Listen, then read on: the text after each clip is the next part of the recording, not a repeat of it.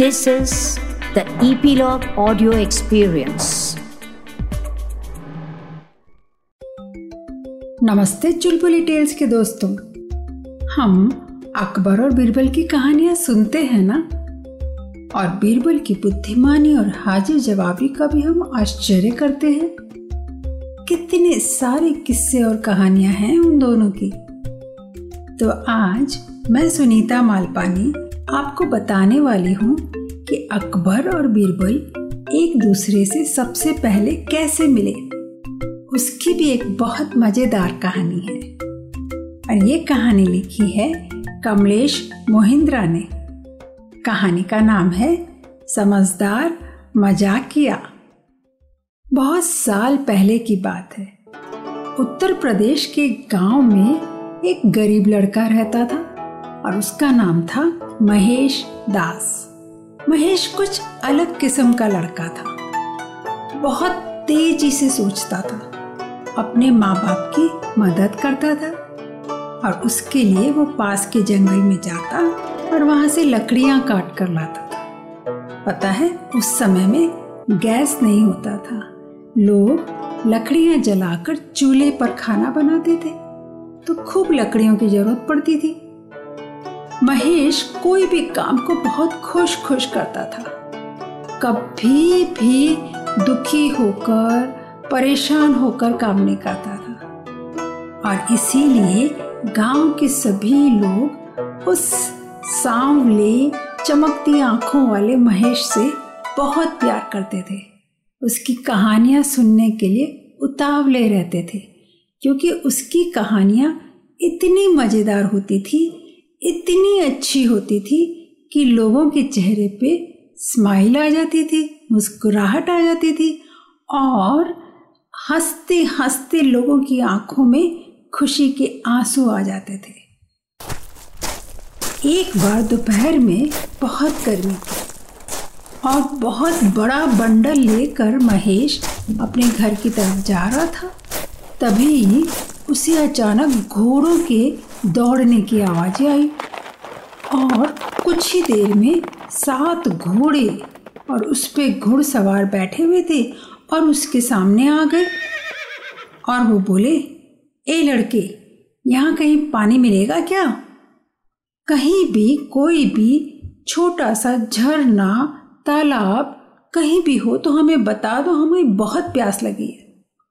और हम यहाँ सुबह से शिकार के लिए निकले हुए हैं। रास्ता भी भूल गए हैं और हमें जल्दी अपने शहर भी पहुँचना है। महेश बोला, मुझे अफसोस है, यहाँ तो कहीं भी पानी नहीं मिलेगा।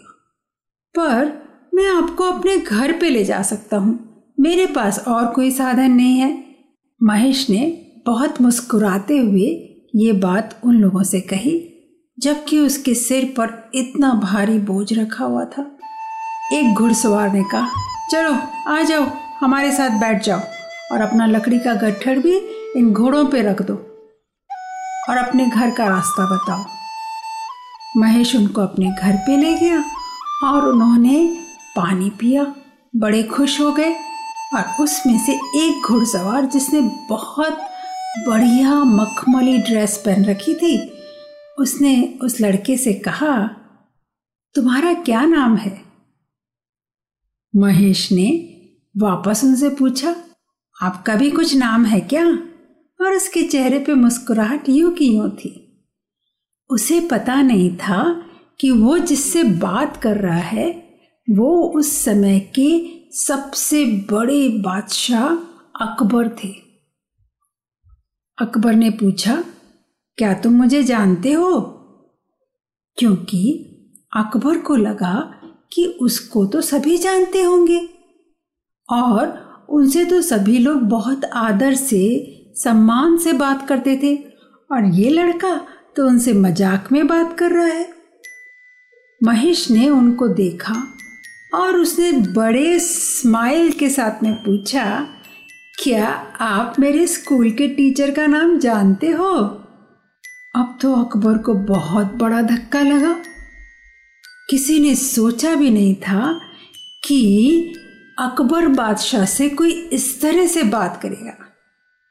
पर अकबर को महेश का इस तरह का जवाब बड़े स्माइल के साथ में देना बड़ा अच्छा लगा। उन्हें लगा, इस लड़के में ज़रूर कोई बात है। तो उन्होंने अपनी एक अंगूठी निकालकर उसको दे दी महेश को और कहा कि ये अंगूठी आपको बता देगी कि मैं कौन हूँ। और फिर उन्होंने अपने सारे घोड़सवारों को बोला और वहाँ से निकल गए। जाते जाते उन्होंने उस महेश से चिल्लाकर कहा, ए लड़के, जल्दी बड़े हो जाओ। मैं तुम्हारा दिल्ली कोर्ट में इंतज़ार करूँगा। सुन रहे हो ना? महेश ने पूरी बात ध्यान से सुनी और उसे समझ ही नहीं आया कि जाते जाते सारे घुड़सवार हंस क्यों रहे थे? फिर महेश ने उस अंगूठी को ध्यान से देखा और उसे तुरंत समझ में आ गया कि ये तो अकबर बादशाह की अंगूठी थी। धीरे धीरे समय व्यतीत होता रहा। महेश अपने गाँव में जितनी पढ़ाई कर सकता था, अपनी टीचर से, अपने गुरुजी से उतनी करता रहा। और वो वैसा ही मज़ाक किया मददगार और स्माइलिंग बनाना। सभी की मुश्किलों को जल्दी से सलटा देता था। उसके पास सभी चीज़ों के जवाब होते थे। कोई भी दिक्कत आई हो, कोई भी झगड़ा हुआ हो, कोई भी परेशानी हुई हो, महेश फटाफट, झटपट हर चीज़ों के जवाब और हर चीज़ों का आंसर उसके पास होता था और हमेशा किसी को बुरा नहीं लगता और चीज़ें और बातें अपने आप सुलझ जाती थी।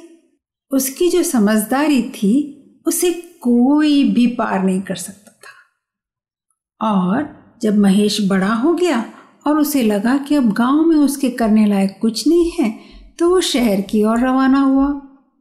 सभी गाँव वालों ने बड़े ही दुखी मन से उसे बाय बाय किया। कुछ दिनों बाद महेश दिल्ली पहुँच गया। दिल्ली, जहाँ पे अकबर बादशाह पहले रहते थे पुराना किला पे। पर अकबर तो वहाँ से निकलकर फतेहपुर सिकरी चले गए थे आगरा के पास। कुछ न कुछ तिकड़म करके महेश फतेहपुर सिकरी पहुँच गया। और वहाँ राजा के महल के अंदर चला गया। आप उसने देखा, महल इतना विशाल इतना अच्छा बना हुआ था और उसकी आँखें फटी की फटी रह गई। इतनी सुंदर नक्काशी उसने पहले कभी नहीं देखी थी। मार्बल के फर्श दीवारें, फाउंटेन्स, सब कुछ बहुत बहुत उम्दा थे। महेश उनको देखता ही रह गया और वहीं पे बहुत दूर पे उसने देखा एक बड़े से सिंहासन पे अकबर बादशाह बैठे हुए थे और कुछ लोगों से बातें कर रहे थे। महेश धीरे धीरे जाकर और उन तक पहुँच गया और उनकी बातें सुनने लगा। अकबर पूछ रहे थे, कौन सा फूल ऐसा है जिसे सबसे सुंदर फूल में सबसे ऊपर रखा जाएगा? सभी लोग अकबर की बात सुन रहे थे और किसी ने कहा, गेंदे का फूल। किसी ने कहा जासमीन, किसी ने कहा गुलाब। और तभी महेश ने खड़े होकर कहा, महाराज, मेरे हिसाब से कपास का फूल सबसे सुंदर फूल है।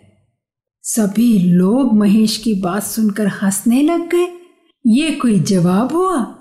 पर महेश बिल्कुल नहीं डरा और उसने आगे अपनी बात कही, यही एक ऐसा फूल है जो कि बहुत मुलायम है। और इससे हमें एकदम मुलायम कपास का कपड़ा मिलता है, कॉटन कपड़ा। और जिसको हम अलग अलग रंगों में रंग कर लोग उसे पहनकर बहुत सुंदर दिखते हैं। तो ये सबसे सुंदर फूल हुआ कि नहीं? अकबर को इस लड़के का जवाब बहुत अच्छा लगा। और अकबर ने उसे ध्यान से देखा और उन्हें याद आ गया वो स्माइलिंग लड़का जिसने उनसे उनका नाम पूछा था। अकबर ने महेश को अपने पास बुलाया और कहा, आज से तुम महेश नहीं, तुम्हारा नाम होगा बीरबल और तुम ज़्यादा से ज़्यादा वक्त मेरे साथ रहोगे। अब बीरबल अकबर के साथ हमेशा रहते और उनसे हर तरह की बातें करते। अकबर ज़्यादा पढ़े लिखे नहीं थे, पर उनके आसपास बहुत ही बुद्धिमान और समझदार लोग रहते थे। उन्होंने अच्छे से अच्छे चित्रकार, संगीतकार, शिल्पकार, नृत्य वाले और इतिहासकार, वैज्ञानिक, लेखक, कवि उनको अपने दरबार में नौ रत्नों का खिताब दिया हुआ था। और उन्हीं में से एक थे बीरबल। मगर बीरबल राजा के ज़्यादा नज़दीक थे, उनके फेवरेट थे। और इस कारण दरबार के सभी लोग बीरबल से बहुत ईर्ष्या करते थे जलस थे कि बीरबल ऐसा क्या करते हैं कि अकबर उनकी हर बात मानते हैं और उन्हें ही अपने साथ रखते हैं। उन्हें लोगों को ये बात बिल्कुल अच्छी नहीं लगती थी। एक दिन, जब बीरबल नहीं थे दरबार में, सारे मिलकर अकबर के पास गए और उन्होंने अकबर से कहा, आप बीरबल की इतनी बातें ना सुना करो। वो बहुत चालाक किस्म के आदमी हैं और आपसे कहीं ना कहीं वो बहुत मुश्किल में कहीं डाल देंगे। आप उनकी बातें मत सुना करो।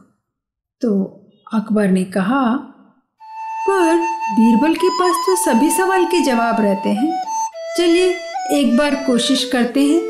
आप मेरे प्रश्न का जवाब दीजिए और फिर मैं बीरबल से पूछना बंद कर दूँगा। तो सभी ने कहा, ज़रूर महाराज, ये तो हमारा सम्मान होगा।